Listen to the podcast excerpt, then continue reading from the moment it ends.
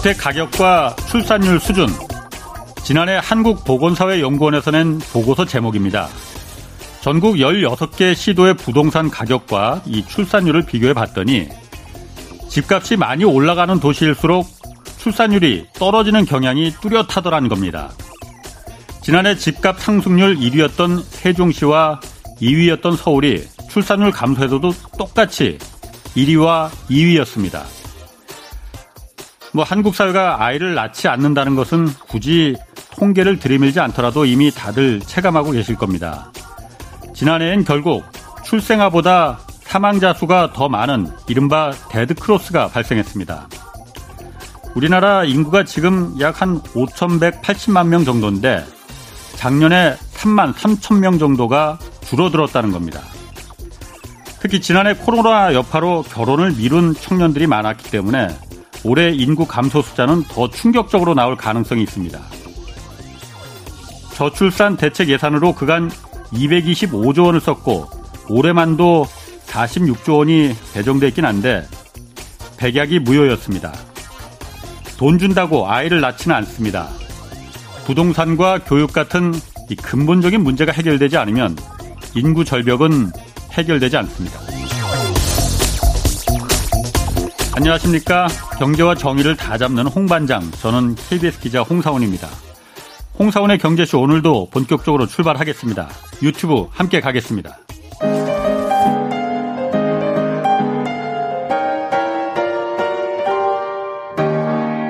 경제방송.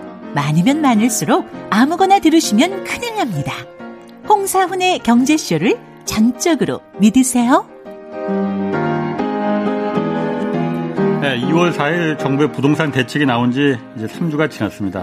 뭐 아, 파트값 좀 한풀 꺾였다 이런 소식도 들리는데 부동산 전망 자세히 짚어보겠습니다. 이광수 미래에셋대우 수석 연구위원 나오셨습니다. 안녕하세요. 안녕하십니까. 처음 뵙겠습니다. 예, 안녕하세요. 예. 잘 좀 부탁드리겠습니다. 아, 별 말씀입니다. 제가 잘 부탁드립니다. 그 부동산 집값 뭐 다들 관심 굉장히 많습니다. 예. 뭐 저도 물론이고 예, 예. 그좀 꺾였다는 얘기도 들려요. 예. 실제로 어떻습니까? 많이 꺾였어요? 아니면 뭐 찔끔 꺾인 거예요? 통계를 보셔야죠. 왜냐하면 네. 개별적으로 저희가 부동산 내, 내가 살고 있는 집이 어떨까 이렇게 보면은 또 예. 전체 시장을 놓칠 수 있으니까요. 네네. 그래서 검증된 통계로 말씀드리면 시장을 볼 때는 가격과 거래량이 일단 중요할 겁니다. 그래서 일단 가격 먼저 살펴보면 예. 확실히 거, 가격의 상승률은 둔화되고 있습니다. 음. 그러니까 빠지고 있지는 아직 않아요. 음, 근데 상승 률이? 네, 상승률이 둔화되고 있고 예를 들면 실거래가로 지난해 12월엔 전국의 해 그 월에 12월에 2.5% 올랐는데요. 예. 1월에는 1.2 1.26%로 그러니까 상승률이 한 반토막 정도 예. 난 거고요. 서울 같은 경우에 이12 지난해 12월에는 예. 2% 상승했는데 예. 올해 1월에는 0.8% 상승했습니다. 상승률은 많이 좀 줄긴 줄었네요. 그렇습니다. 그래서 개별적으로 또 살펴보면요. 예. 예를 들어서 실거래가 중에서 지난해 12월 정도에는 한 60% 정도가 상승하고 예. 25% 정도가 하락한 그런 음. 아파트였거든요. 예. 근데 그게 25% 하락한 비중이 한 30% 이상으로 올라와 있는 상황입니다. 작년에 그럼 25%가 하락한 데가 있기도 있었, 있었어요? 오를 때도 예. 다 오르지는 않습니다. 어. 네, 최고가 대비해서 떨어지는 곳이 분명히 있죠. 그렇군요. 네. 거래량은 어땠어요, 그러면은? 거래량은 조금 더 심각한 상황인데요. 네. 예를 들어서 올해 1월 주택 거래량은 전국 기준 9만 건이 거래가 됐는데요. 예. 지난해 12월 대비해서는 35% 감소했고요. 예. 그리고 서울은 24% 정도 감소한 상황입니다. 음. 근데 더 심각한 건 2월 현재 수준인데요. 예. 2월 오늘 기준으로 해서 서울의 실거래가 건수가 1097건입니다. 1097. 네. 2월 지금. 어. 뭐 2월 마지막 주니까요. 예, 예. 좀 남긴 했지만. 예. 근데 예를 들어서 지난해 2월에는요. 8,300건이 거래됐어요. 어. 그러니까 8,300, 8,000건 거래되다가 지금 1,000건으로 줄었어요. 예. 그리고 경기 같은 경우에는 2월 기준으로 5,800건이 거래됐고요. 5,800. 지금? 예. 근데 지난해에는 3만 2천 건이 거래됐습니다. 훨씬 더 차이가 크네, 그러면. 네. 그러니까 서울보다도. 엄청나게 그 거래가 급감한 상황이라고 보시면 될것이 같습니다. 거래량이 이렇게 급감한 거는 아까 이제 가격 상승률은 뭐 한 절반 정도지만 이거는 절반이 훨씬 넘잖아요. 네. 이게 무슨 의미가 있는 거예요, 그러면은? 의미를 찾을 때는 거래량과 가격을 동시에 보셔야 되는데요. 예. 가격이 상승률이 떨어지면 떨어지는 상황 속에서 거래가 급감한다는 얘기는 예. 시장의 수요가 감소하고 있다는 얘기입니다. 음, 그렇겠죠. 그렇죠. 아. 왜냐하면 수요가 감소한다고 해서 가격은 빠지지 않아요. 음, 파는 예. 사람들이 싸게 내놔야 팔리는 아하, 거지. 그렇죠. 원래 그게 부동산의 그렇죠. 속성입니다. 예, 예. 그러니까 다른 재화는 살려는 사람 없으면 가격이 빠져요. 그렇죠. 근데 부동산은 절대 안 그렇습니다. 음, 그래서 항상 처음에 변화가 이렇게 일어난 거예요. 예. 그러니까 상승률이 떨어지면서 갑자기 거래량이 확 줄어요. 예. 이 얘기는 뭐냐면 지금 시장에서 지금 주택을 살려는 사람들이 확 줄고 있다는 거죠. 더 떨어질 거다 앞으로. 뭐 여러 가지 제가 일일이 물어보진 않았으니까요. 어. 그 파악하기는 힘들지만 어, 첫 번째는 투자하는 사람들이 급감하고 있습니다. 아. 그러니까 한국의 부동산, 서울의 아파트를 투자 목적으로 살려는 사람들이 확 줄고 있다는 거예요. 음. 대출도 안 되고 세금도 많아지고 예. 여기서 돈 많이 벌 것 같지 않은데 아. 새로 사서 아. 그러니까 살려는 사람들이 확 줄고 있고 예. 그러면 그 공백을 지난해 말부터는 무주택자를 대표로 한 실수요자들이 메꿨거든요. 음. 예. 그런데 무주택자는 실수요자도 너무 올라 오른 가격에 이제 부담을 느끼는 거죠. 아하.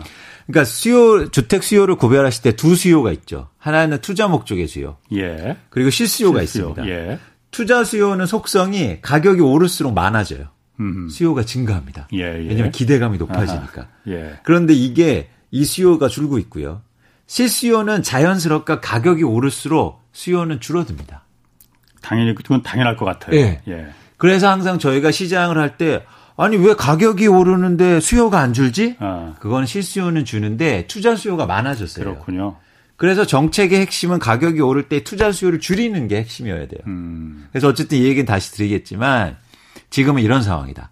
결국에는 투자 수요는 확 줄고 있고 예. 실수요도 일시적으로 확 증가했다가 가격이 오르니까 자연스럽게 감소하고 있다라고 보시면 됩니다. 어쨌든 바람직한 현상인 것 같아요. 객관적으로 그렇진 않나요? 그건 이제 누가 이 시장을 보느냐의 관심인 관점인데 예를 들어 서 예. 제가 집을 팔고 싶은데 그럼 예. 바람직하진 않죠. 어, 파, 살려는 사람들이 많아 입장에서 좀 다르다 이거죠. 네네. 네. 그러면 어쨌든 지금 거래량과 가격이 이렇게 내려가는 게 어, 2월 4일 그 부동산 대책 때문에 그런 거로 보는 건지 아니면 자연적인 어떤 뭐 다른 요인이 있다고 보시는 건지 제가 원인 파악을 해드렸잖아요. 예. 예를 들어서 투자 수요가 감소하고 있다. 예. 이거는 공급 최근에 나온 이사 이사 공급 대책의 영향이 아닙니다. 음. 이거는 뭐냐면 그동안 누적돼 있던 세금 예. 효과 그리고 예. 올해부터 본격적으로 발휘되는 예. 종부세 그렇죠. 종부세나 예. 양도세 영향이 큰 거고요. 예. 그리고 실수요자가 패닉해서 바행하는 그런 그 수요가 줄어들고 있는 건 공급 때문에 뭐 일부 영향은 있겠지만 예. 아까 말씀드린 것처럼 가격이 너무 올랐기 때문에 불가피한 음. 현상이거든요. 그래서 저는 공교롭게도 이사 대책 이후로 시장의 변화가 이어진다고 해서 예. 아 공급 정책 잘했네. 박수 치기에는 아직 좀 빠르다. 그렇군요. 그리고 시장의 변화는 그 원인 때문에 일어나는 건 아니다 이렇게 아. 생각합니다. 지금 말씀 들어보니까 그럴 음, 그럴 것 같네요. 그렇죠. 예. 그래서 저희가 항상 시장 파악할 때 상관관계와 인관관계의 정확한 구분을 해야죠. 음. 그러니까 마치 아 공급 정책 나와서 시장 안정돼 가고 있네. 잘하고 있네. 이게 아닐 수도 있다는 겁니다. 그렇군요. 네. 그 며칠 전에 요즘 그래서 그 거래량과 이제 가격이 좀 내려가다 보니까 네. 내려가는 게 아니고 이제 상승률이 좀 둔화되다 보니까 네. 며칠 전에 그런 뉴스도 있었어요. 그러니까 뭐 실거래가를 조작해서 그러니까 최고가로 내가 사겠다고 계약했다가 바로 그냥 계약을 취소해 버려서 집값을 인위적으로 그 올리는 그런 케이스들이 많이 있다라고 정부에서 보고 있다 있더라고요. 그렇습니다. 그거는 실제로 시장에서 그런 게 그렇게 하면 집값이 올라가요 일단. 홍님 이게 되게 충격적인 사실인데요. 예. 사실은 이거를 제가 그동안 계속 주장해 왔어요. 어. 경제 수요에 나와서도 이게 되게 예. 큰 문제다. 근데 이제서야 이게 파악이 된 거거든요. 그럼 그런 경우가 지금까지 계속 있었군요, 시장에서. 엄청나게 많았고 이게 실제로 집값에 크게 영향을 미칩니다. 일단 통계로만 파악해 볼게요. 예. 국토부가 이번에 실거래가 전국 기준으로 85만 건을 전수조사해 봤는데요. 예. 그 중에서 최고가로 된 거래 아. 중에 32%가 신고한 다음에 취소합니다. 신 계약을 하고 네. 그러니까 신고하고 신고하고 예를 들어서 어떤 아파트가 10억에 어. 거래되다가 어. 갑자기 신고가가 15억에 거래됐어요. 어. 근데 그 15억짜리가 갑자기 취소돼요. 어허. 그런데 그건 남아 있어요 거기에 실거래가 시스템에. 데이터에. 네. 어. 그런데 전국적으로는 32%인데 최고가 중에 32%가 취소됐는데 예. 이걸 지역별로 살펴보면 더 충격적입니다. 예. 서울은 50.7%가 예. 취소됩니다. 절반이 두 개 중에 한 개가요. 이게 지금 일부 언론이나 전문가들이 아유 저기 부동산 사장님들도 인간인데 시, 실수할 수 있지 실수에다가 실수하고 보긴 좀 그런데 아니 두 건 중에 한 건을 왜 실수합니까? 그러니까요. 예. 울산은 52.5%예요. 울산이 지난해 가장 많이 집값이 오른 지역 중에 하나인데. 예. 인천은 46.3%. 예. 그런데 더 지역으로 들어가면 더 충격적이에요. 서울, 광진구 서초구는요, 66.7%가 10건 중에 7건이요, 취소돼요. 그래요? 마포는 63%, 강남은 60, 강남도 63%. 아니, 그러면은 그런 지역은 지금 강남이나 광진이나 이런 지역이 10개 중에 6개는 전부 다 그럼 허위 계약이라는 그렇습니다. 얘기예요. 최고가로 신고가 된 거죠. 집값을 올리기 위해서 그런데 이게 왜 영향을 미치냐면 예. 지금 한국의 부동산 시장은 철저하게 심리가 움직이거든요. 그렇죠. 왜냐하면 투자하려는 아. 사람들이기 때문에. 예, 예. 근데 심리가 어떤 효과를 발휘하냐면 일종의 단내림 효과가 나타납니다. 예. 그러니까 무슨 얘기냐면 예를 들어볼게요. 10억에 거래되다가 11억 뭐 그리고 10억 5천 이렇게 거래되고 왔다 갔다 하고 있었어요. 예. 근데 갑자기 15억에 하나가 거래됩니다. 어. 그러면 이제 제가 팔려는 사람들 어. 내놨던 사람은 어떨까요? 걷어들이지. 싹 걷어들이죠. 그렇죠. 그리고 다시 내놓습니다. 예. 15억을 기준으로. 그렇죠. 15억 5천만 원에. 예. 근데 살려는 사람이요. 예. 그럼 살려는 사람도 보고 있다가 갑자기 15억에 거래됐어요. 빨리 마음이. 급해지죠. 어. 그리고 어디에 기준을 맞힐까요? 15억에 맞 15억에. 그래서 두 분이 만났어요. 그렇구나. 두 분이 만났어요. 15억 5천에 팔려는 매도자와 15억의 마음을 갖고 있는 매수자가 만났어요. 근데 갑자기 그 사무실에서 이래요. 매수자한테. 아, 저기 지난주에 15억 거래됐는데 사장님, 사모님 14억 5천 해줄게. 그럼 어떤 느낌이 듭니까? 싸게 느껴져요. 당연하죠. 아. 이게 바로 앵커링 단내림 효과예요. 음. 이 영향이 한국의 부동산 시장에 엄청나게 영향을 미쳤다는 겁니다. 수치로 보여드리잖아요. 어떻게 열채 중에 일곱 채가 아니 맨날 그거 하시는 분들이 일곱 채를 실수해요? 그런데 여기가 더 아셔야 될게 예. 부동산 제가 주, 모든 부동산 중개사 사장님들을 뭐라 하는 게 아니고요. 부동 그 지역의 부동산 사장님들은 그 지역의 부동산의 참여자예요. 예.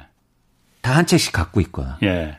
투자를 해놨거나 예. 살고 계시거나 개연성이 큰 거죠. 왜냐하면 삼자인 경우 저 같은 제가 만약 중개할 때는 그게 무슨 영향이 있습니까?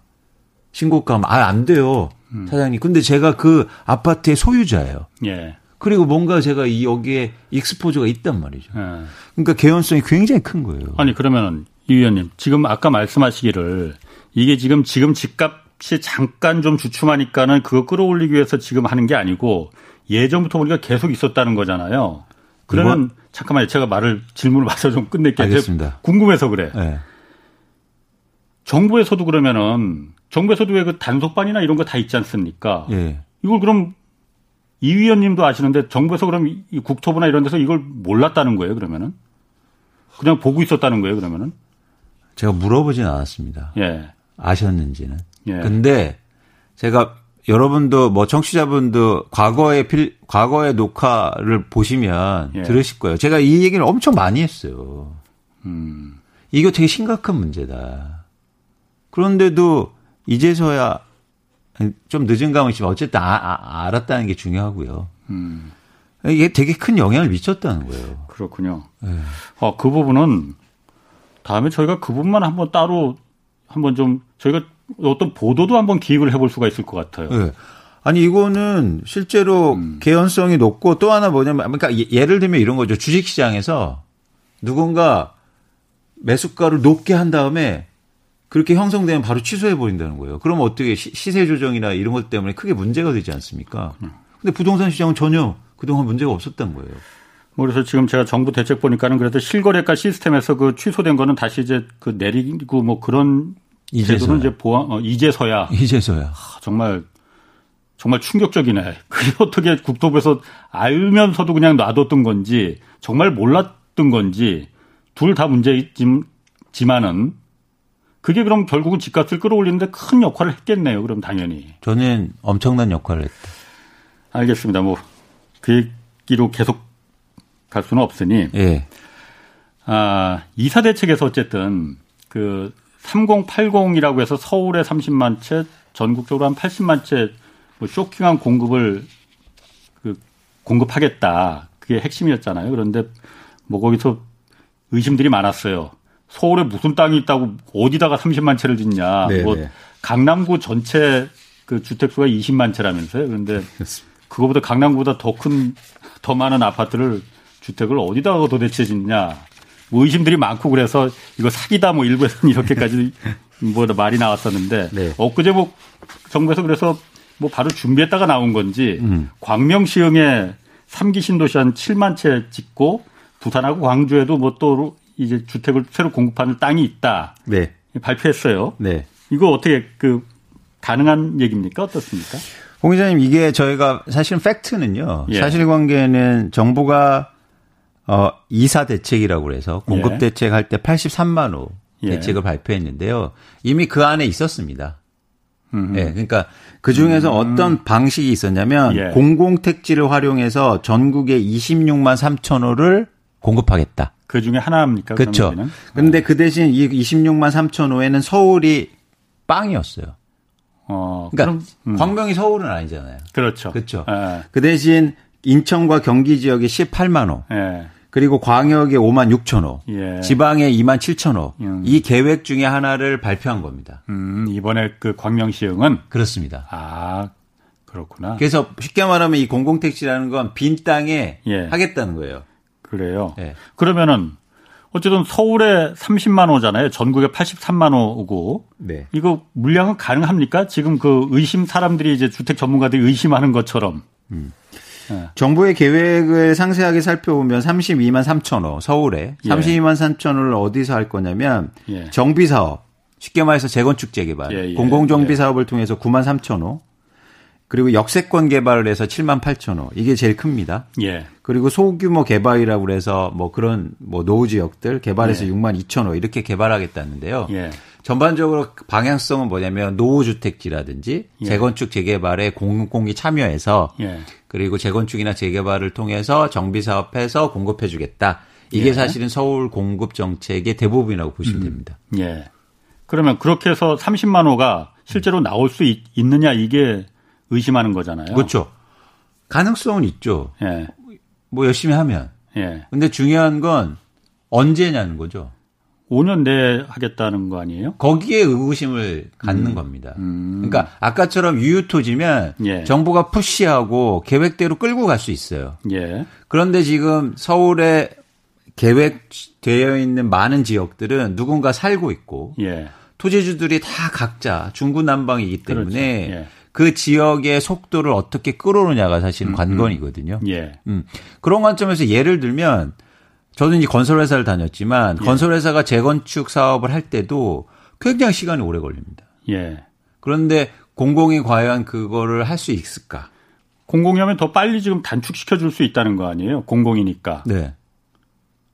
공공은 인허가라든지 인센 어. 그러니까 인허가라든지 이런 절차적 절차. 단계를 예. 빨리 할 수 있지만 예. 사람의 마음을 빨리 할 수는 없어요. 아, 그건 민간이 훨씬 더 빨리 할 수 있다 이거죠. 그렇죠. 그런데 그 사업의 핵심은 그, 그 법, 법계적인 이런 절차적인 문제보다도 음. 사람의 마음이 더 관건이거든요. 음. 예. 어떻게 3분의 2 동의를 가져갈 것인가. 예. 그리고 빨리 할 것인가. 예. 그런 관점에서 공공이 쉽게 말해서 땅 주인들의 마음을 어떻게 살 것인가가 아, 아. 중요한 겁니다. 아, 그런 면에서 봤을 때 그러니까 5년 내에 30만 호 서울에 이거는 쉽지 않다 그렇죠. 이렇게 보시는 거군요. 그러니까 정부에서는 지금 얘기하는 게 인센티브를 주면 네. 당연히 네. 할 거다라고 생각하는데 이 당연히의 의문을 가져보는 겁니다. 음. 왜냐하면 사람이 그렇잖아요.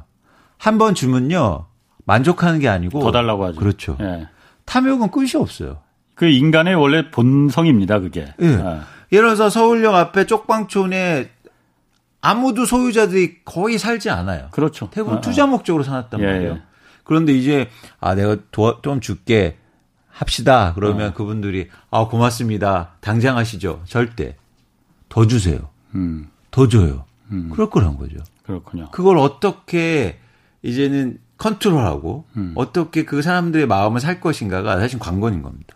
그 지금 이사 대책 나온 이후에 그래서 공공주도 여러 가지 이제 당근을 많이 줬잖아요 인센티브를 네. 뭐 용적률도 700%까지 높여준다고 하고 뭐 네. 뭐 재건축 초과이득 환수 세금도 이제 면제시켜 준다고 하고 음. 그런 그러면 이제 국토부 입장에서는 아, 하겠다는 데가 굉장히 많을 거다. 아까 말씀하신 대로 그러면은 음. 30만 채 서울에 충분히 지을 수 있다. 빨리빨리 생각했는데 제가 쭉몇 기사 좀 이렇게 보니까 재건축 단지는 뭐 말할 것도 없고 기존의 재개발 사업 지역들도 어, 안 하겠다고 돌아선 데가 오히려 더 있다고 그러더라고요. 네네. 그 이유 중에 하나가 이제 두 가지인 것 같아요. 보니까 하나는 일단 소유권을 네. 소유권을 공공이 일단 공공이라면 LH나 SH 공사겠죠. 네. 여기서 이제 가져가겠다. 네. 그리고서 나중에 이제 배분을 하겠다는 거고 네.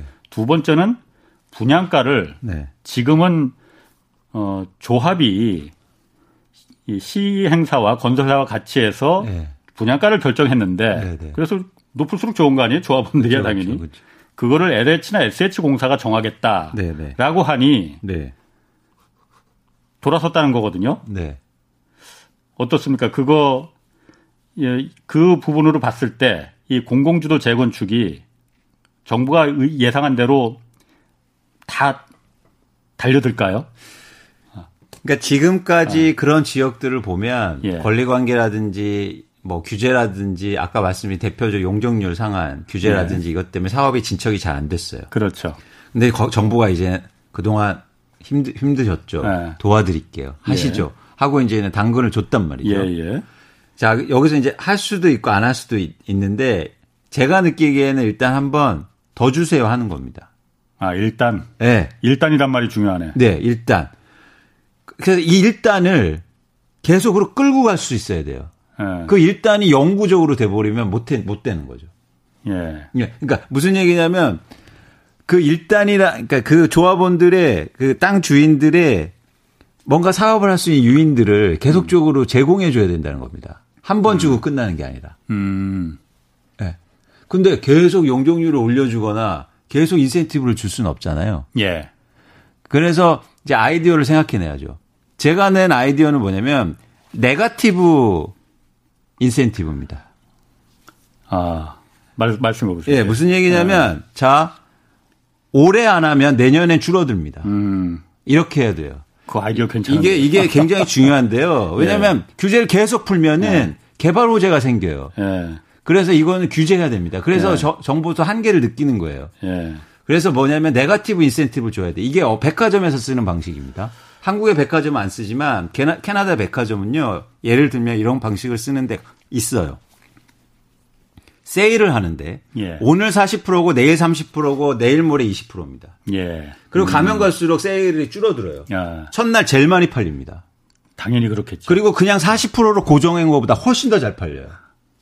이거죠. 그러니까 그게 진짜 당근이네요. 그렇죠. 아. 당근을 계속 주 당근 줄 수 없어요. 아. 그러면 네가티브 당분을 주는 거예요. 예. 그러면 속도가 굉장히 빨라질 거예요. 아. 잘 보세요. 근데 이런 얘기 제가 아무리 해봤자 다 안 되더라고요. 안 들어요. 음. 그래서 홍 기자님 열심히 하셔서 이 방송을 많이 듣게 해야 됩니다, 사람들이. 어? 어? 중요합니다. 그러니까 우리가 정책을 비판하지 않고 대안을 얘기해야죠. 맞습니다. 제가 이 의원님 지금 얘기 듣다 보니까 네. 그 당근이라는 게 작년에 김현미 국토부 장관이 있을 때 공공주도 처음 그때는 공공 참여였지. 네. 처음 나왔을 때 네. 용적률을 그때는 500%로 얘기를 했었거든요. 네. 이번에 700%로 올라갔잖아요. 네. 또 작년에는 재건축 초과이득 그 환수 세금도 그땐 얘기 없었거든요. 맞습니다. 이번에 또 그것도 줘버렸어. 맞습니다. 당근을 이번에 더 줬으니. 맞습니다. 그... 제가 만약 거기 있는 그 토지주 입장이라 하더라도 다음엔 더 주겠네. 그럼요. 그게 사람 심리예요. 기본적으로 아. 그 욕망을 읽어야 정책을 익히는 거죠. 다원화된 세상에서 음. 어떻게 과거하고 정책을 똑같이 합니까? 음. 그래서 사실 저희가 이번 굉장히 쉽게 말하면 정책을 하나 내는 게 아니라 예. 계속 발전시켜야 돼요. 그렇군요. 그 분양권, 분양을 누가 하느냐. 지금 예전에는 이제 조합원들과 그러니까 토지 소유주들과 음. 시행사가 이제 같이 했는데 뭐 원래는 조합원이 하는 거죠. 그런데 조합원이 잘 모르니까 시행사가 이제 거의 맡아서 했잖아요. 네네. 네. 근데 그걸 SH나 LH 같은 공공이 이제 가져가겠다 분양권을 음. 이거에 또 반발들이 많단 말이에요. 그 토지 소유주들이. 그렇죠. 이유는 음. 분명히 공공은 음. 분양권은 분양가를 내릴 것이다. 네네. 라는 거거든요. 네네. 근데 지난번에 변창흠 장관이 여기 그 경제쇼 한번 출연해서 그런 얘기를 하셨어요. 네. 어쨌든 이런 당근을 많이 주니까 비례율이라는 게 올라가지 않느냐. 비례율이라는 게 어쨌든 수익이잖아요. 그렇죠, 조합원 토지 그렇죠. 소유주들. 그 핵심이죠. 그게 한 150%까지 올라가니까 네. 공공이 분양가를 지금 한 3천만 원 하던 걸 2천만 원으로 내려도 비례율이 150%로 그냥 보장이 되니 크게 불만이 없을 것이다. 토지 소유주들이. 라고 얘기를 했었거든요. 그게 가능한 얘기입니까? 아니 가능은 한데 제가 계속 말씀드리잖아요. 그건 고정된 시각이라고요. 네. 계속 사람들은 마음이 변하고. 예. 그리고 아까 말씀하셨던 인센티브 또 바, 뀔 거고. 예. 내가 안 한다고 그러면 좀 더 더 줄 거고. 예. 그래서 일단 안 한다고 하는 거죠. 그러면 안 한다고 하면 정부에서 마음 급하니까 예. 마음 급하니까 아 그럼 더 줄게. 당연히 그럴 거다. 예. 그게 사람의 기본적 기대 아닙니까? 예. 어떻게 그 기대나 변화를 예상 안 하고 지금 관점에서 아, 그건 다들 하실 거예요. 이렇게 예측할 수 있냐는 거죠. 비례율이 150%에서 200% 되면 더 좋은 거 아니에요? 예. 네. 그런데 그러면 200% 해주면 아, 250% 주세요. 그러는 거죠. 왜냐하면 음. 수를 읽혔어요. 정부가 서울에서 공급할 수 있는 게 내 땅밖에 없지. 예. 내가 안 한다 그러면 너네 공급 못 하는 거네. 이렇게 네. 수가 읽혔잖아요. 그렇네요. 그래서 그 수를 그 판을 깨야 되는 겁니다. 음. 안 해? 안 해요? 우리 땅 많아요. 할 때 많아요. 라는 거를 보여줘야 돼요. 그렇군요. 아까 말씀하신 그 네가티브 당근, 네. 그뭐 당근이라고 말할 건지 모르겠지만은 네. 제가 오늘 들어본 것 중에 그게 제일 가슴 속에 탁 와서 박히네요. 네. 지금 안 하면은 내년에는 당근 없다. 그렇죠. 지금 동의 안 하시면 이제 앞으로 용적률은 내려갑니다. 예. 그럼요. 지금 국토교통부 문 앞에 문정성시를 이룰 겁니다. 하겠다고? 예. 아, 그 진짜 그럴 것 같은데. 그거는. 아, 왜냐면 한국의 부동산이요. 제가 이런 말씀 감히 드리는 이유가 철저하게 투자화되어 있는 시장이어서 네. 투자화 있는 시장에 사람들의 마음이 어떻게 움직이는 걸 읽어야 돼요. 음. 지금 그 국, 저희 국토부 변창흠 장관부터 시작해서 실무자들이 좀 이 방송을 좀 듣고 이 부분을 정책에 좀, 좀 반영을 하고 참고를 했으면은 어떨까 하는 생각이 일단 듭니다. 자, 그건 KBS 라디오에서 열심히 해주십시오. 저는 일단 말을 했으니까. 알겠습니다. 그거 아주 좋은 아이디어인 것 같아요. 네. 오늘 하나, 정말 하나 건졌습니다. 아 그래서 저는 홍 기자 뭐냐면요. 저희가 맨날 뭐 정부 비판하고 네. 뭐 이게 아니고요. 대안을 제시해야죠. 네. 그게 중요한 거죠. 네. 네. 그래야 앞으로 발전하고 변화가 음. 일어나는 거 아닙니까? 알겠습니다. 그 올해 집값, 예. 뭐 이제 이사 대책은 이제 넘어가고 올해 네. 집값 사람들이 굉장히 궁금할 것 같아요. 네. 아까 지금 거래량이 굉장히 급감했잖아요. 네. 앞으로 어떨 것 같습니까? 집값? 이 부분은 이제 제가 예측하는 부분이죠. 아. 까 거래량 급감하고 이런 건 뭐 통계로 나와 예, 있는 예, 거니까 예. 일단 첫 번째 제가 예측하는 건 거래량 급감 현상, 감소 예. 현상이 앞으로 지속적으로 일어납니다. 앞으로도. 네, 왜냐하면 수요가 갑자기 증가할 가능성 굉장히 적기 때문이요. 이, 아, 집을 사려는 수요. 그렇죠. 예, 예. 그리고 투자 목적으로 음. 특히 예, 갑자기 투자할 만 사람들이 생기지 않습니다. 네네. 뭐그 법이 갑자기 바뀌지 않는. 예. 그런 상황 속에서는 거래량이 많이 줄면서 가격은 안 빠지고 가겠죠. 예. 그런데 이제 하반기로 갈수록 다주택자가 압력을 받게 될 거예요. 예, 세금 문제도 있고. 양도세고 그리고 가장 많이 받는 압력은 더 안 오르네. 음, 음. 이게 끝났네. 가장 큰 아, 압박이에요. 아, 예. 왜냐하면 살 사람이 올리거든요. 예. 살 사람이 많아야. 살 사람이 줄어들어서 내가 기대한 만큼 안 오르면 아 그러면 현명한 선택은 파는 거잖아요. 예. 그래서 다주택자를 중심으로 해서 매도 물량이 증가하면 가격 네. 하락세가 본격적으로 일어날 수 있다라고 음. 전망하고 있습니다. 본격적으로 가격 하락세가 일어날 가능성이 높다고 보시는 거군요. 그렇습니다. 뭐 제가 거의 어. 유일한데요. 가격 하락을 전망하는. 근데 저는 일단 그렇게 전망하고 있습니다. 그래요. 그러면은 그런 가격 하락이 나타날 때 미리 좀 이렇게 전조 현상이라고 할까? 뭐 나타나는 그런 게 좀 있어요? 말씀하셨듯이 거래량 급감. 거래량. 음. 그럼 그건 이미 나타나고 있는 거네 그러면은. 근데 좀 추세적이어야죠. 아 계속. 예. 네, 2월만 아니고 예. 2월, 3월, 4월 이렇게 음. 거래량이 추세적으로 감소하면 예. 그럼 이제 그게 저, 전형적으로 가격의 변곡점에 와 있는 전조입니다. 그렇군요. 그러면은 제이 의원님 그거 좀 물어보고 싶어요. 어쨌든 부동산을 아까 말씀하신 대로 투자의 수단으로 지금 보는 사람들이 한국 사회에서 많잖아요. 왜냐하면 네. 그게 가장 수익률이 뭐 좋다고 실제로 좋으니까. 네, 그렇죠. 그 투자로서의 가, 이제 그 어떤 그 이 가치는 부동산은 아직도 계속 남아 있다고 보시는 거예요? 아니면 이제 이제는 끝난 것 같다 이렇게 보시는 거예요? 어, 저는 끝났다. 지금 가격 수준에서. 예. 그러니까 투자해서 돈을 벌기가 힘들다. 아. 왜냐하면 말씀을 드렸듯이 세금도 너무 높고. 그러니까 집을 투자할 때는 결정적으로 한 채는 투자가 아니에요. 그렇죠. 한채 산, 그렇죠. 어. 내가 살고 한 채 산다고 해서 다른 집 올라도 좋은 건 없어요. 물론 음, 무주택자분들보다는 좋으시겠지만 예, 예, 예. 투자로 보면. 예, 예. 그래서 투자 목적은 한 채를 더 사야 되잖아요. 예, 근데 한 채를 더 살 때 일단 서울에서 한 채를 더 사면 취득세를 8% 내고 시작합니다. 네네. 예. 그러니까 엄청 비용이 커진 거예요. 어. 수익률이 확 떨어지죠. 그러니까 집값이 비싸졌는데 거기 8%니까. 음. 20억짜리를 사시면 음. 1억 6천을 내고 시작해요. 음. 거기다 보유세를 막 매년 3%씩 내요. 예. 이건 투자 투자의 가치가 없어졌어요. 음. 예. 집값이 그럼 빠진다면은 거래량 급감해서 그걸 신호탄으로 해서 빠진다면은 내려간다면은 어디가 그럼 지금 먼저 이렇게 빠지기 시작할까? 강남이 가장 많이 올랐을 테니까 거기부터 빠질까요? 어떨까요? 그렇게 가격이 빠지는 원인들을 제가 말씀드렸잖아요. 예. 집을 각 투자 목적으로 갖고 있는 사람들이 집을 팔 때, 예. 그러면 투자 목적의 사람들이 어디를 많이 갖고 있냐가 핵심이잖아요. 예, 예. 그렇게 연결이 되진 거잖아요. 아하, 인과관계가. 예, 예, 그런데 강남이 자가 점유율이 가장 낮아요. 예를 들면 이게 전수 등기 등기를 전수 조사해 보잖아요. 예. 그러면은 어떤 통계 자료가 나오냐? 뭐 여기 이 분들이 기분 나빠하실 필요는 없는데요. 아 네. 아파트 이름 안 할게요. 근데 대치동의 모 아파트는 음 아파트네 뭐. 아니 이거는 팩트니까. 예, 예, 예. 예를 들어서 음 아파트는 실거주 비율이 31.5%입니다. 생각보다 높은데 거기? 아 그런가요? 예.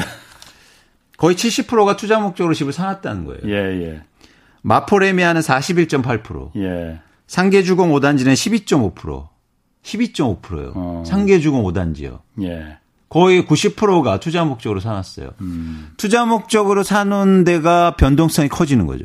예. 많이 오른 만큼. 예. 그래서 이런 부분, 이런 지역이 가격 하락폭이 커질 수도 있다는 생각을 가져봅니다. 아까 음마 아파트 같은 경우에 몇 프로라고 하셨죠? 30%라고 하셨죠? 그렇습니다. 그럼 나머지 70%는 다 이제 세입자고. 그렇습니다. 음아파트 같은 이게 추세적을 볼 필요가 있는데요. 예. 원래 실, 실 거주자 비율이 예. 60% 정도였어요. 예. 근데 이게 30%로 엄청 줄어든 거죠. 그럼 어쨌든 세입 그 실제 거주하지 않은 집주인들이 거기 사는 건 10명 중에 3명밖에 안 되면은 예. 이건 나머지는 전부 다 어, 투자 목적으로 그러니까 그 투자일지 투기일지 모르겠지만은 예. 투자 목적으로 거기를 사놨다는 거잖아요. 그렇죠. 그러니까 재건축이 앞으로 될, 간, 될 거니까. 그렇습니다. 이게 그러면 지난 그 몇 년 전에 그, 그 임대 사업자 등록 그 세금 깎아준 거 네. 그때 전후로 이렇게 좀 그 실거주 비율이 뭐 차이가 있거나 뭐 그런 것도 있습니까 그러면은? 여기서 굉장히 어, 홍 기자님 중요한 질문을 하셨는데요. 예. 실거주 비율이 계속 떨어지면서 투자하는 사람들이 많이 산 건 맞아요. 예. 근데 투자를 사놨으니까 이익이 나면 예. 세금도 많아지고 부담을 느끼니까 매물로 내놔야 되잖아요. 예, 예. 그러면 시장이 이제는 정상화가 되는 거죠. 예, 예. 매물이 나와야 예. 되면. 그런데 2018년부터 갑자기 매물이 확 줍니다. 음, 그게 그때구나. 그럼. 임대사업자 등록 혜택을 늘리면서. 아. 예. 그래서 그때 그때 거의 거래 비, 비율이요. 예. 100채당 10채가 거래됐다면 4채로 확 줄어요. 예. 매물이 안 나와요. 왜? 예. 투자 목적으로 사놨는데 정부에서 아이고 저기 투자 목적 사는데 저기 예쁘세요. 그래서 보유세도 조금 내시고요. 나중에 양도세도 제가 감면해 드릴게요. 이런 예. 거예요. 예. 그럼 왜 팝니까? 공시지가도 올라, 공시지가가 올라도요. 네. 하나도 그게 부담이 없어요. 예. 안 팔죠. 예. 그리고 그냥 등록 많이 하죠. 예. 그래서 전국에서 갑자기 60만 채, 70만 채가 2018년도에 임대사업자 등록을 확 해버립니다. 음. 그건 뭐냐면 나 이제 안 팔겠습니다. 예, 예, 예. 약속한 거예요. 예. 뭐 그 얘기 많이 이제 나와서 뭐 꽃길을 깔아줬다 뭐 이런 얘기도 나왔는데 네. 한 가지만 좀 물어볼게요. 네. 그럼 그 당시에 어, 김현민 국토부 장관이 직접 나와서 뭐 저희 뭐선 그 광고도 하고 그랬잖아요. 임대사업자 등록하라고. 네. 왜한 거예요? 그, 그 제도를 국토부는 뭐 뒤늦은 얘기긴 하지만은 제가 하도 좀좀 좀 분노가 좀 일어서 좀 물어보는 겁니다. 그냥 그런 선한 의지가 있었죠. 음. 왜냐하면 임대사업자를 보호해줘야 음. 임차인들이 안정적으로 전월세를 살 수 있다고 예. 생각한 겁니다. 어. 그러니까 나쁜 마음으로 하신 건 아니라고 믿어요. 음. 대신 시장을 잘 몰랐던 겁니다. 시장을 몰랐다. 이렇게 될 줄 몰랐다. 네. 그러니까 시장을 움직이는 요인이 뭔지 몰랐던 겁니다. 음. 그리고 또 하나 중요한 건 임차인들의 행복은 영원히 전월세를 싸게 사는 게 아니고 예. 집값이 안정돼서 내 집 마련하는 게 목적인데. 예, 예, 그렇죠. 근데 왜 전월세를 안정시키려고 노력했을까? 음. 네. 집값이 목적이었다면 예. 임대사업자 이런 것들을 사실 고민을 좀 하셨어야 되는데. 음. 그래서 선한 의지와 선한 목적은 제가 인정하지만 그래서 저는 정책이라든지 어쨌든 시장을 얘기할 때 그리고 만들 때 부동산 시장의 메커니즘에 대해서 좀 잘 아셨으면 좋겠어요. 음. 시장이 어떻게 누구 때문에 움직이고 음. 막 이렇게 허위로 실거래가 신고하고 이런 데서 어떻게 이깁니까? 그러게요. 네. 그런데 그 뭐 장관이야 모를 수 있다 쳐도 뭐 실국자나 관리들은 다 알 거 아닙니까? 임대사업자 등록제도도 마찬가지고 지금 그 허위 그 최고가로 그냥 계약만 했다가 다시 취소하고 그런 것도 그거 모를 수가 없을 것 같은데 그 모를 수가 있겠습니까 그런 걸? 그건 제가 잘 모르겠습니다. 어. 그건 제가 그분들한테 뭐, 뭐 여쭤보진 않았으니까요. 그런 건 그건 이제 여러분들이 한번 생각해 보시는데 네. 어쨌든 정부가 의도적으로 예. 그렇게 해서 집값 올려야겠다 이건 아니라는 거죠. 그러니까 임대차 시장을 안정적으로 장기적으로 끌고 가기 위해서 그래서 그런 그 사업자 등록 제도가 강화됐다라고 알겠습니다. 보시면 좋으실 것 같습니다. 예. 그 강북도 지금 그 집값이 많이 올랐잖아요. 강북도 그러니까 지금 그 가격은 거래량이나 이런 것도 뭐 마찬가지죠. 좀 많이 같은 흐름입니다. 앞으로는 어떻게 될 것 같습니까? 강북은? 어, 같은 흐름이에요. 지금 네. 전국적으로 예전하고 다르게 예전에는 뭐 버블 세븐 지역 뭐 이런 네. 지역이 있는데 지금은 전국화돼 있기 때문에 네. 같은 방향성을 가지려고 생각합니다. 그 GTX라고 있지 않습니까? 왜 네, 그 네. 수도권하고 이제 그 서울 도심 주요 거점 연결하는 거, 이 GTX에 따라서 어, 부동산 가격이 좀 크게 출렁일 수도 있다. 뭐 그런 얘기도 좀 들리던데 그거는 뭐 별 관계 없을까요? 최근에 이제 GTS 선을 따라서 네. 가격이 네. 또 상승하고 있는데요. 예. 어, 흥미로운 건 GTX도 그런 목적이 아니었어요. 예. 그러니까 원래 서울의 인구를 외곽으로 분산하기 위한. 아.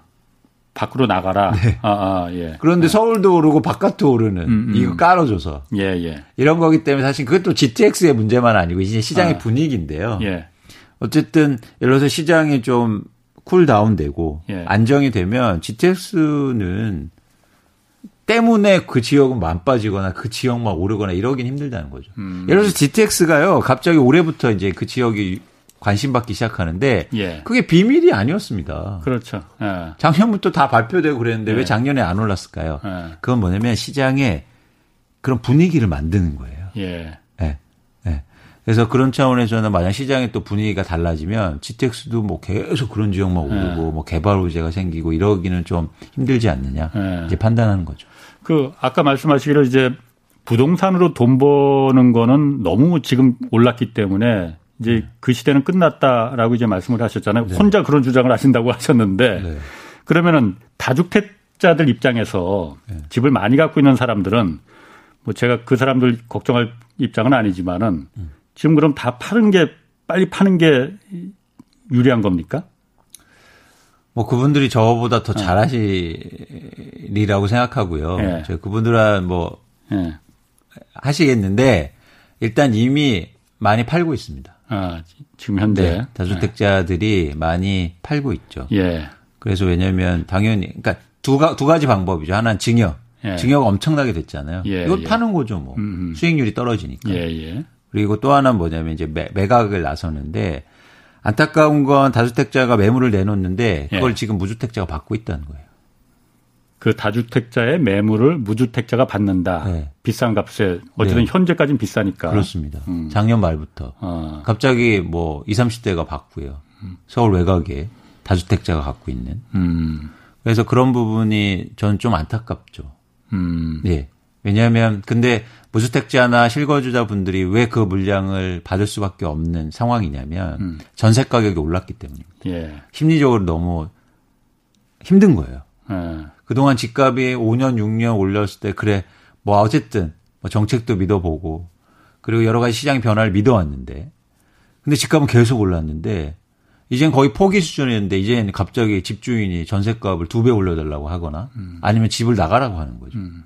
그래서 못 버티고 시장에 나가서 집을 살려고 보니까 가장 높은 가격에 그리고 다주택자들이 물건을 내놓는 물건을 음. 지금 1주택자가 집을 팔겠습니까?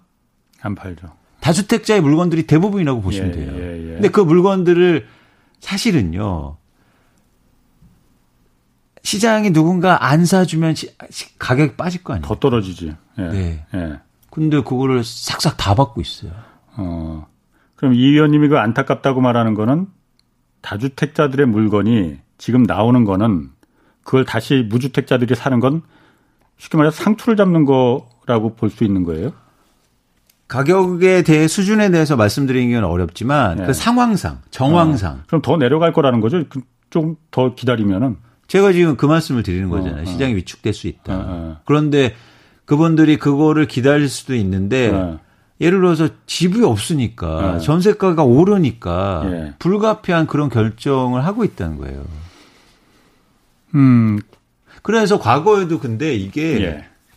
이래서 이 세상이 무서운 것 같아요. 음. 과거에도 보면 2010년, 11년, 12년도에도 이런 현상이 나타나요. 예. 다주택자가 급격하게 주는데 그때 또 이런 실수요자들이 그 물건을 삽니다. 예. 그래서 그때 홍 기자님 잘 아시겠지만 하우스포가 엄청 생긴 거잖아요. 그렇 그때 그런 말이 있었죠. 예. 아. 음. 비슷한 거예요. 그런 그런 현상들이 지금 똑같이 나타나고 있어요. 그럼 무주택자 입장에서는 지금은 집을 살 타이밍이 아니에요? 그럼 언제 사야 되는 건지? 빠지면 사야죠. 네. 네 빠지면. 어느 정도나 빠지면은? 정도의 문제는 힘들고 예. 이런 구간이 옵니다. 예. 가격 거래량이 회복하는데요. 예. 가격이 빠질 때 거래량은 회복 이제 활발하게 일어나는데 다시 가격은 내려가는. 네, 다시. 어. 이 현상은 왜 일어나냐면 음. 다주택자들이 집을 팔 때요. 음. 파는데 예. 살 사람은 없으니까 예. 가격은 빠지는데 그래도 가격이 떨어졌으니까 수요가 회복하는 거죠. 예, 예. 실수요가. 아, 아. 이때가 그게 뭐 올해 말이다 내년도 얘기하는 거는 예. 사기꾼이고 예. 그런 시점이 올 수 있다는 거죠. 그 시점이 올 수는 있다. 네. 그, 와, 과거에도 어, 왔고. 어, 어, 예. 그리고 단기적으로 봐도 그런 현상이 나타나요. 예. 예를 들어서 전형적으로 2020년 초에 예. 이런 현상이 나타납니다. 아주 짧게 보더라도. 예. 그때 예를 들면 강남의 집값이 3, 4억 빠져요. 그랬은 적이 있어? 그랬어요. 2020년 1월에 아니 예. 1분기에 예, 예. 코로나 이런 영향 때문에. 예, 예. 그런데 그때는 안 사요. 오를 때만 사요. 그게 통계 현상으로 또 나타납니다. 음. 사람들이 집이 오를 때는 흥분하고 사고 싶은데 막상 집값이 빠지면요. 안 사고 싶어요. 더 뭐, 빠질까봐. 그러니까 아니 이런 것도 있을 것 같아요. 집이 없는 입장에서는 가격이 내려갈 때는 네. 아, 조금 더 기다리면 더 빠질 것 같은데. 그렇죠. 어. 그래서 그 시, 그걸 그러니까 더 빠질 수 있죠. 예. 그런데 그 바닥을 지지하는 시그널은 예. 신호는 거래량에서 찾을 수 있다는 겁니다. 거래량. 네. 거래량을 좀 주의해서 봐야겠죠. 거래량이 사실 가장 중요해요. 아. 변곡점을 얘기하는. 아. 그래서 가격이 오를 때도 거래량이 떨어질 때는 예. 이제는 아 이게 좀 탄력을 네. 잃는구나. 시장이 네. 변할 수 있다는 거를 여러분들이 아실 수 있는 거고 예. 반대로 가격이 빠지는데 거래량이 회복할 때는 네. 아 이게 또 변곡점이 와 있다 이렇게 보는 거죠. 그렇군요. 그럼 무주택자 입장에서 그 거래량 말고 또 주의해서 봐야 되거나 아니면 또 주의해야 될 점. 지금이 어떻게 보면은 무주택자들 입장에서는 계속 그 어떤 기회를 보고 있는 시기일 수도 있을 것 같아요. 그렇죠. 아까 그 거래량을 말씀하셨고 또 좀 봐야 될 거나 주의할 점은 뭐가 있을까요? 일단 전제하고 싶은 거는 정부가 공급을 하겠다는 거잖아요. 예. 이제 시점의 문제긴 한데 예. 아까처럼 빈 땅에다 짓는 건 속도가 빨라지겠죠. 예. 그래서 제일 먼저 이제 무주택자분들한테 줄줄거 아닙니까? 청약 자격을 예. 일단 그거에 대한 어떤 그 계획을 좀 세워 보셨으면 좋겠고 예, 청약 아, 아, 아, 어떤 계획 아, 아. 그것들을 좀 세워 음. 막 마음 급하시지 않게 예. 두 번째는 뭐냐면 말씀드렸듯이 시장의 변화를 잘 보시는데요. 거기서 마음가짐이 이런 게 좀 필요한 것 같아요. 자, 내가 여러, 보시는 아파트가 A, A라는 집이 있고 B라는 집이 있습니다. 예. 근데 똑같이 10억이었어요. 예. 5억으로 하죠. 5억. 아, 예. 5억이었는데 하나는 4억으로 빠지고요. 하나는 3억으로 빠집니다. 예. 그럼 홍 기자님 뭐 사실 거예요? 당연히 3억이지. 대부분 근데 안 그래요. 그래요? 네. 왜 그렇지? 덜 빠진 게 안전하다고 생각해요. 아. 예. 네. 그리고 이 지역이 지역이 약간 우수하기도 하겠죠. 음. 그런데 사실은요 더 빠진 게 안전한 겁니다. 더덜더빠 많이 빠진 빠진 게. 예. 네. 왜요? 빠진 게 안전 더, 더 빠진 게 당연히 안전 싸게 살 수 있잖아요. 아. 아, 그러니까 더 이상 빠질 게 없으니까. 빠질 게 없을 뿐만 아니라 네. 향후로 내가 올라가면. 아, 그런 면에서. 그래서 내 집 마련도 투자 관점으로 보시라는 거예요. 예. 예. 투자 관점에서. 예. 변창은, 그래, 예, 말씀하세요. 예. 그래서, 아, 내가 살 집이어서 난 언제든지 사도 좋아. 비싸게 예. 사도 좋아. 어차피 내가 살 건데 예. 하시지 않았으면 좋겠다는 거죠. 음. 변창흠 장관이 어쨌든 지난번에 그 저희 프로그램에 나와서도 얘기도 하고 그랬을 때 어, 지금 이사 대책, 공급 대책도 그렇고 그 정부의 정책이 어, 지금 집값을 그냥 이 정도 수준에서 안정시키는 게 목적이 아니고 내려가는 걸 목적으로 하겠다라고 했었거든요. 네.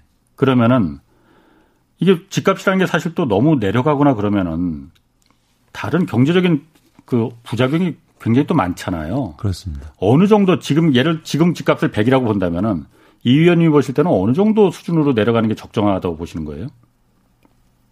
숫자로 본다면은. 그걸 숫자로 말씀드릴 수는 없어요. 어. 네, 숫자를 말씀드릴 수는 좀 한계가 있고요. 예. 그렇게 얘기하는 건 사실 그냥 찍는 거죠. 음. 근데 예를 들어 지금 말씀하신 것처럼 가계부채가 1,700조거든요. 예. 엄청난 수준인데 이제 집값이 빠지기 시작하고 하락하기 시작하면 빚은 안 깎아줄 거 아닙니까? 오히려 대출 금리를 지금 조금씩 올라가고 있는데. 그렇죠. 예. 그래서 이자 비용을 많이 내는데 내 자산은 내려가면은 그냥 내려가 집값이 10% 빠졌다고 10% 내는 거 20% 빠지는 거예요. 예. 왜냐면 빚은 안 깎아 주니까. 음. 그래서 그런 차원에서는 사실은 어, 영향이 클 수 있다라고 예. 유익 있게 보는 거고 예. 그런 수준을 얘기하기는 조금 힘듭니다. 예, 알겠습니다. 네. 자 오늘 말씀 감사합니다. 지금까지 이광수 미래에셋 대우 수석 연구위원 함께했습니다. 고맙습니다. 고맙습니다. 예, 홍사원의 경제쇼 오늘 여기까지입니다. 내일 오전 11시 유튜브로 경제쇼 플러스가 업로드됩니다. 이번 주는 왜 개인 투자자는 기관 투자자에 비해서 항상 손해를 볼까? 이거 알아보겠습니다. 지금까지 경제와 정의를 다 잡는 홍사원의 경제쇼였습니다.